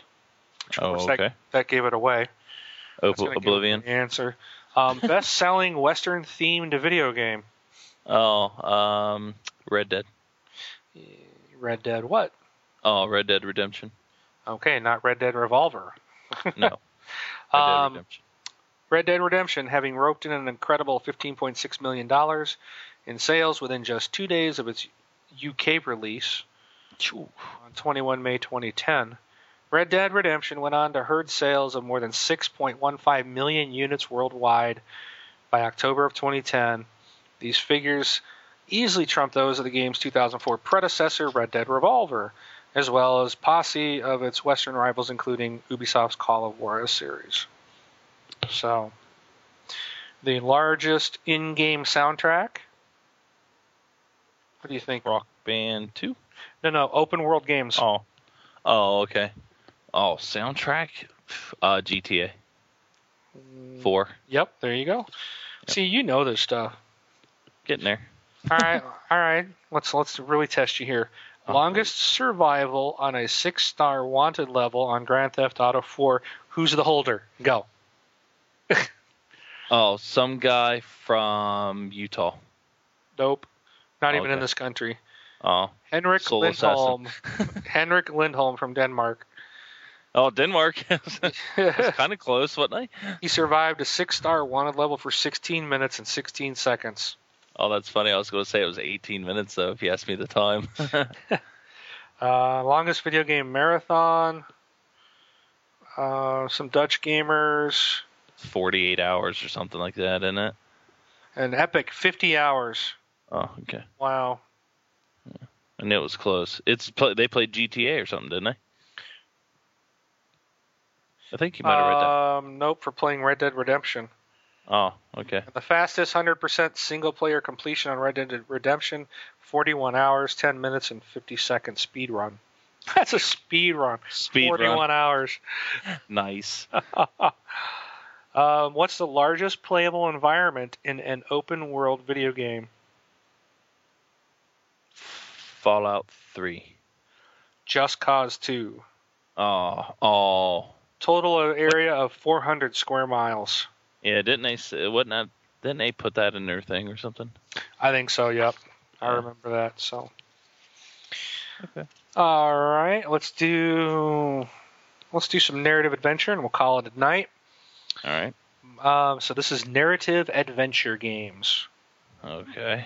Most changes made to a game between U.S. and European releases was ICO. It had 5 significant post-completion additions and numerous additional tweaks to the overall level design. ICO incurred more gameplay changes between its U.S. and European and Japanese release dates than any other game. That's what I was going to say. Most successful student-developed video game. Oof. THQ published it. It's I don't know. The Blob. Oh, okay. Most critically acclaimed PS3 exclusive. Uncharted. Which one? Drake's Fortune. Nope. Uncharted 2, Among Thieves. Oh, okay. First 3D remaster for console was Batman Arkham Asylum. Most viewed viral campaign for a narrative adventure was by Shadow of the Colossus. Oh, jeez. First Axe 10 winner was The Maw! The Maw. So. All right. Next week is Stealth. Ooh. How many are those? How many of them? 5, 6? Let's do Stealth now. Okay. Come on. All right. Fastest selling handheld stealth game. Hold on, don't tell me. So we need our own metal. It's a Metal Gear game. Yes, it is. No? Yep. It's Twin Snakes. Metal Gear Solid Peace Walker. Oh, Peace Walker. That's on the PSP. Okay. Yep, it is on a PSP. Okay, Twin Snakes was on GameCube, I think. But okay, I was close. I said handheld game. Yeah, I know. First stealth-based adver game. Adver game. I don't. Advertisement game. I don't know. It was a company that.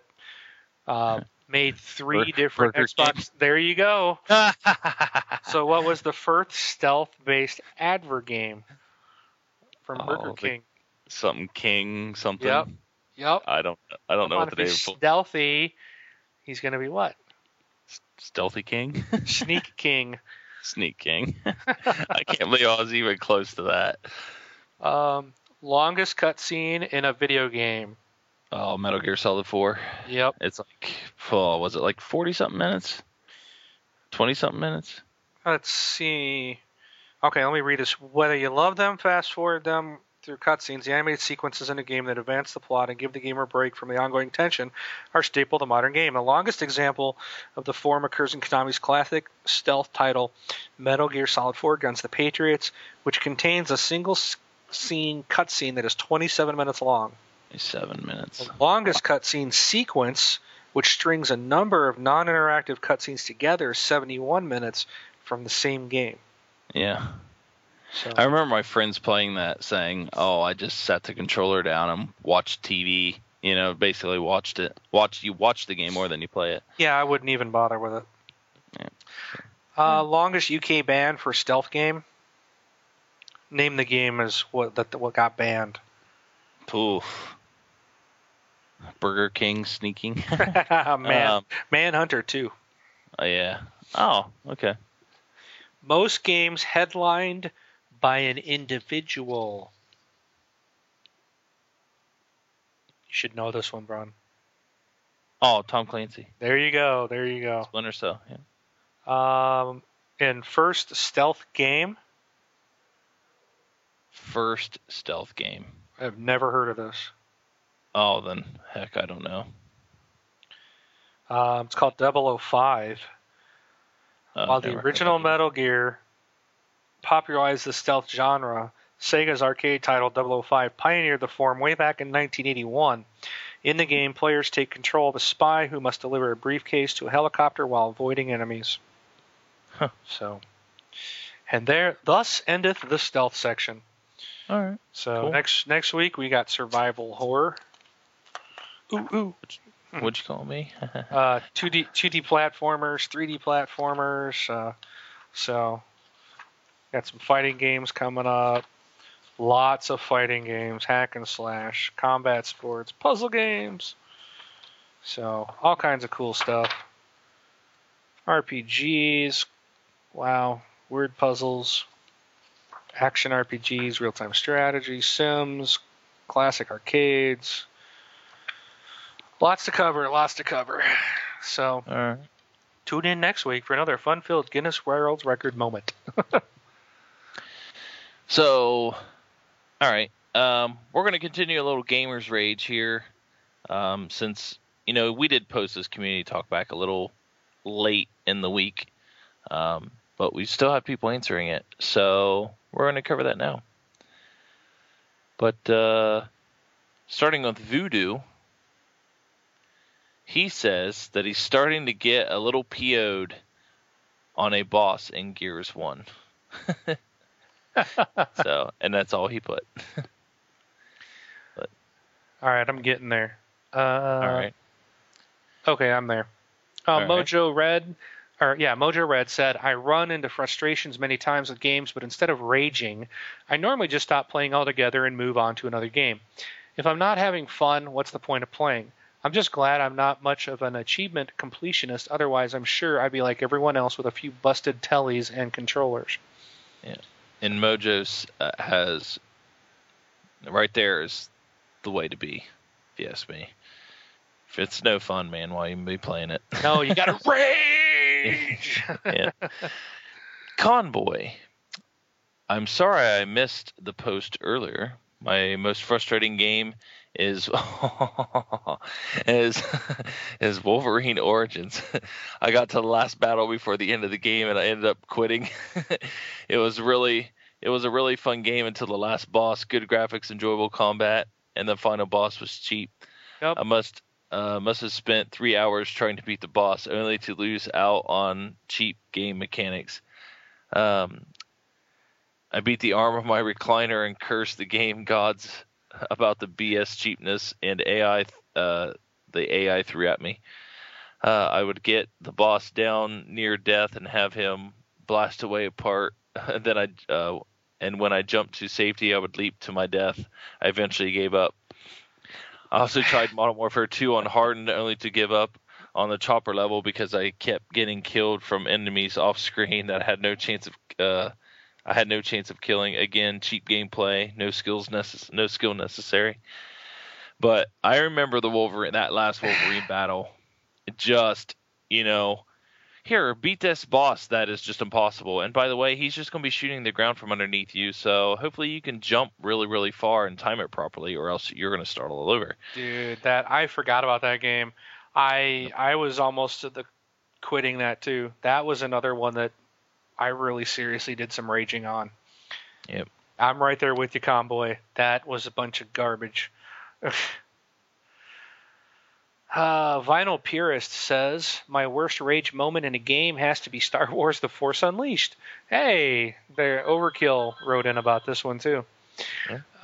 The first room you're dropped into on the Death Star I spent ages fighting wave after wave of enemies, snipers, Imperial purge troopers, ATSTs, ATCTs, and constantly dying, but getting further each time.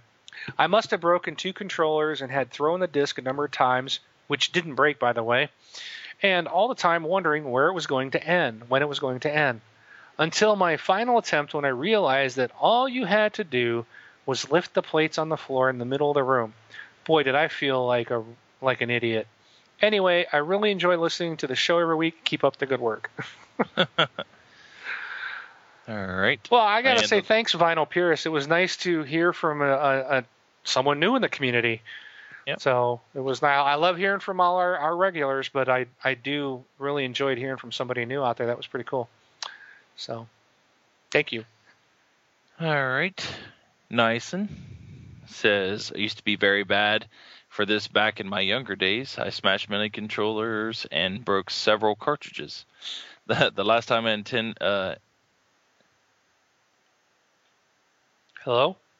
Yeah, I'm here. The last time I intentional smashed something was Madden 04 on PS2, I think.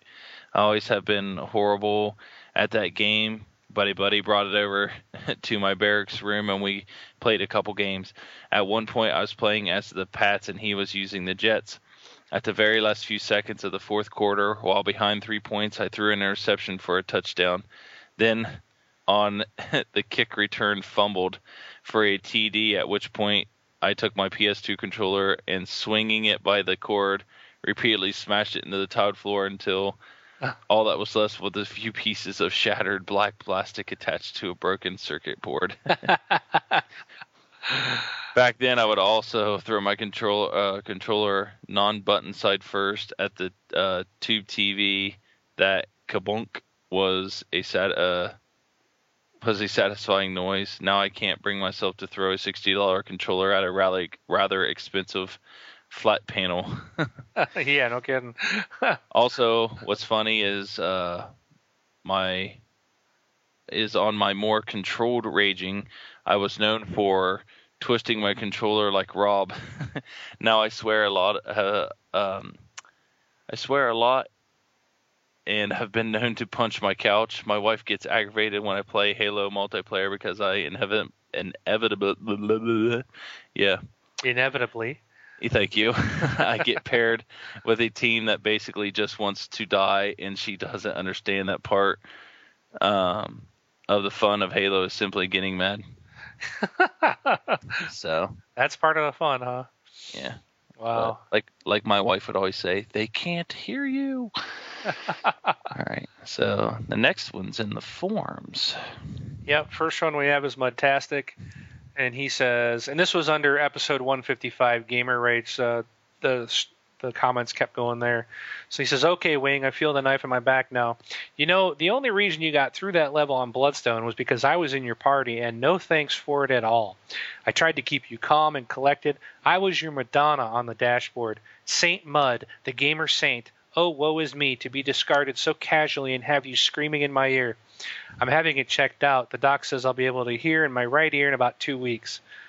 That was my first miracle, getting you through Bloodstone. Now I need to help two more people so I can become a full-fledged saint. Just kidding. Congrats on getting through it, or am I? Great podcast, guys. Keep up the great show. You're enjoyable to listen to and informative as well. So. One of the Borderlands guys over the weekend. Yep. 360 Addict, you tell them, Mud. You know, I've been thinking about starting a community thread about Wing and how he treats his extended family here. He yells at us, accuses us of things, attacks, and even threatens sometimes. I think it is time that we let the rest of the community know that Wing is out of control. As you know, I couldn't tell you how many... Community. Oh, community members. He has left victimized, Demo, Dark, Captain Hook, and you, just to name a few. Who knows how many are out there? Oh, well. Anyway, as for the Rage issue, Wing has... Oh, sorry. Sometimes I'm It's like a run-on sentence. Oh, well. Anyway, as far as the raid issue, Wing has all I love to say. Oh, man. Can you finish this for me? All I have to say about that is how he knows how I feel when I play garbage games. Smash controller, cursing and all. Rage alert to all. One game for sure you don't want to play is Call of Duty 1 Arcade on hard, because if you do, you will rage. And I'll tell you why there are no health packs on Veteran, and I'm going to let you guys experience the rest of the fun for yourselves. Have fun. So my response here to 360 Addict was open forum admin, search user 360 Addict, delete user, all is right with the world again. So go ahead and read the next one. Mudtastic says 360 Addict. No. It's like seeing Alderaan destroyed all over again. Beware, Wingman. Remember what happens to Grand Moff Tarkin. Yep. And of course I replied, open forum admin, search user Mudtastic, delete user, all is right with the world again. All right. Elite Scion XB, which I think's another one of the Borderlands guys on Friday. I have nothing to say about Wing. I have nothing bad to say about Wing. I have nothing bad to say about Wing as of now. I mean, I know. I have nothing bad to say about Wing. I have nothing bad to say about Wing. Oh, wait, he says it twice. Exactly. All right. Keep Come on, reading. Guys. Repeat after me, or there will be no one left. I usually get frustrated with cheap tactics by the AI on hardest difficulty. I usually will go the Wing route and just keep trying, all the while getting mad. I have only broke one controller I threw across the room and can't remember what game I was playing when I did it. Carbide writes in, I've gotten frustrated at a bunch of games, the Mile High Club, Chivo, and Call of Duty 4 that took me forever. Like, I swear, 200 tries in 6 hours. The AI was stupid and timing, but I finally got it. The biggest rage I got was on Assassin's Creed Brotherhood multiplayer. People running around, getting killed all the while, blended into surroundings, and I morphed a bunch of NPCs to look like me and still get shanked. But the biggest rage is just trying to do multiplayer normal and jerks running around and shooting with the hidden gun. Got so mad I threw my controller on the couch yelling at the darn game. Haven't touched it since either. Just makes my blood boil. And Mudtastic again. I think the most frustrating achievements are multiplayer ones where I'm playing with a team I don't know and I have to rely on other people. Gears of War 2 Annex and map achievements were ones that took me forever. First it was getting the right mode, then getting the right maps, then being able to win. It was freaking insane. Yeah. So as you can tell from all that, we have a lot of fun in the forums, and yeah. So no matter what, I'm not going to delete anybody, but we wanted to read those because of the rage comments continued in the forums. So if you haven't been out there, join in into the forums and hop into the discussions. It's a lot of fun. Wait, there's another one by BJSwick33. Open admin, search user, Wingman 709, change security setting, user, from admin to user. There you go, no deleting now. So, next posting by Wingman, I quit. Open for edit, I do not quit. So. All righty. So I think I'm not the only one that has rage issues, so I was very glad to hear from everybody. Thank you for sharing your rage stories with us. Those were very fun to read. So questions from our community now, also in the forums. Yep. You can go first because I really like choking up on or completely bombing on 360 Addicts questions, so I'll do hers. Okay, so Smeedum07 writes in, just wanted to ask your view and put forward my own view on something you all seem inevitable.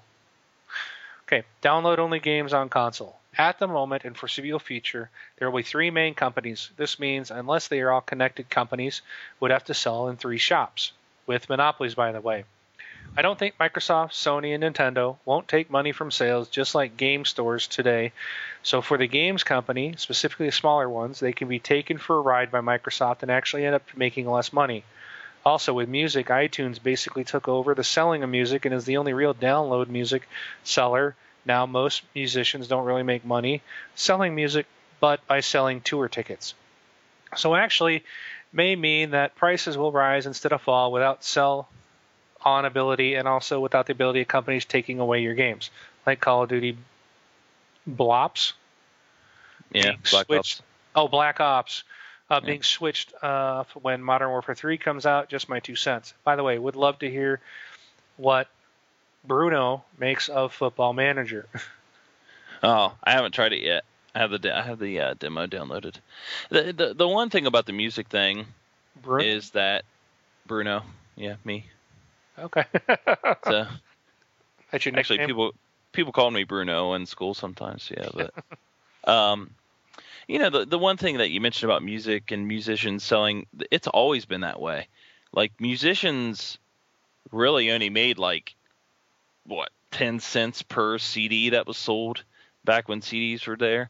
You know, the publisher were like the big ones. That's why like when Napster came along and all that stuff, that's why you had like Metallica, Dr. Dre, you know, all those guys against downloading, because they're producers. They were the ones that made the big bucks. They also are, you know, singers or rappers, but you know, you were stealing from their pockets. It was stealing, but like the musicians only get like few cents per CD or something like that. They're still making money. They're making money through iTunes. They're probably making a couple pennies less maybe, but yeah, I don't know. So, all right. 360 Addict. Did you say what you thought of Football Manager? I haven't tried it yet. Oh, okay. Oh, that's right. I still have the demo downloaded, but I haven't tried it. It says, Wing, we all know that you like to play garbage games, so please tell us. See, this is why I like the community you so truly love. What are your top 5 arcade garbage games and why? Okay. Number 5, Ghostbusters, Sanctum of Slime. I thought this could have been a really fun game, and it was... I remember trying it out, and it was garbage looking. It horrible graphics. The game just was weak, and they just wasted the good opportunity to really do something fun with that game. Number 4, Yars Revenge. I don't know how you could really... I don't know. The original game was... I mean, if you think about it, the original game's probably worse than the remake, but I just didn't care for the remake at all. I don't know. It just was kind of weird. I didn't care for it. It was just personal taste. That I think that's all it came down to. Graphically, the game looked really good, but it just wasn't very fun for me to play. Number 3, TNT Racers. Ouch. Ouch. Go play the demo and you'll understand. Number 2, Yaris. Just stupid game. I guess the only good thing about Yaris was it was free. It's free. But still, it makes my worst arcade games list. And it's the only free one on here. It's just junk. The number 1 worst arcade game, in my opinion, is Totem Ball. This is a game that if you had bought the Xbox Live Vision camera, you got this game with it. Because you would stand there and you'd hold your arms out like you were a totem pole, okay? Hold your arms out. And then it's like if you would like move your arms, you lift your left arm or your right arm up, the ball on the screen would roll that direction. Dude, try standing there holding your arms straight out for more than a couple of minutes and see if they don't just scream in pain. It kills you. It hurts. This game physically hurts to play. It's horrible. It's just that was the worst arcade game, period. I think it's probably the worst game ever. I hate it. So there you go. All You got the last one? No. Oh, I do. All right, this is from Mudtastic. When faced with moral choices in a game, do you normally go for good route, or do you sometimes like to break out of the good guy routine and do things a little evil? What do you think of the moral choices games use and try and pull players into the game itself? Has there ever been a time it really made a difference in the game for you, or have all of them been pretty worthless? One of my favorites is BioShock and BioShock 2. In BioShock 2, there were key people who you could kill throughout the game, and there were two very different endings depending on how you reacted to the individuals. I played through and saw both endings, even though there was no achievement tied to it, and it made the game for me to see how it was concluded. Also, in that series, you had it, if you used the sisters to the evil end, or if you saved them, contributed to the ending, and thought it was beautifully done in both series. So, your thoughts? I'll throw that to you first, Bron. I typically make choices as if the way I would make them in real life. So I typically usually lean toward the good end. You know, you're talking about the little sisters and stuff. Like, I saved them. I could not harvest them. It's just something that the way I would do it. I've tried playing evil. The only real game that I've played evil instead of good was is it Good and Evil? Poo. Beyond Good and Evil? No, it's the PC game, Black and White. Sorry, Black and White. So Black and White, where you be the evil guy or the good guy or whatever. So that one I did bad because it was just easier, because it was really hard to play good. And that seems to be kind of true in some cases too. It's like it's harder to be good than bad. You know, you have Mass Effect and things like that where you can be good or evil. I'm playing good on my one now, so.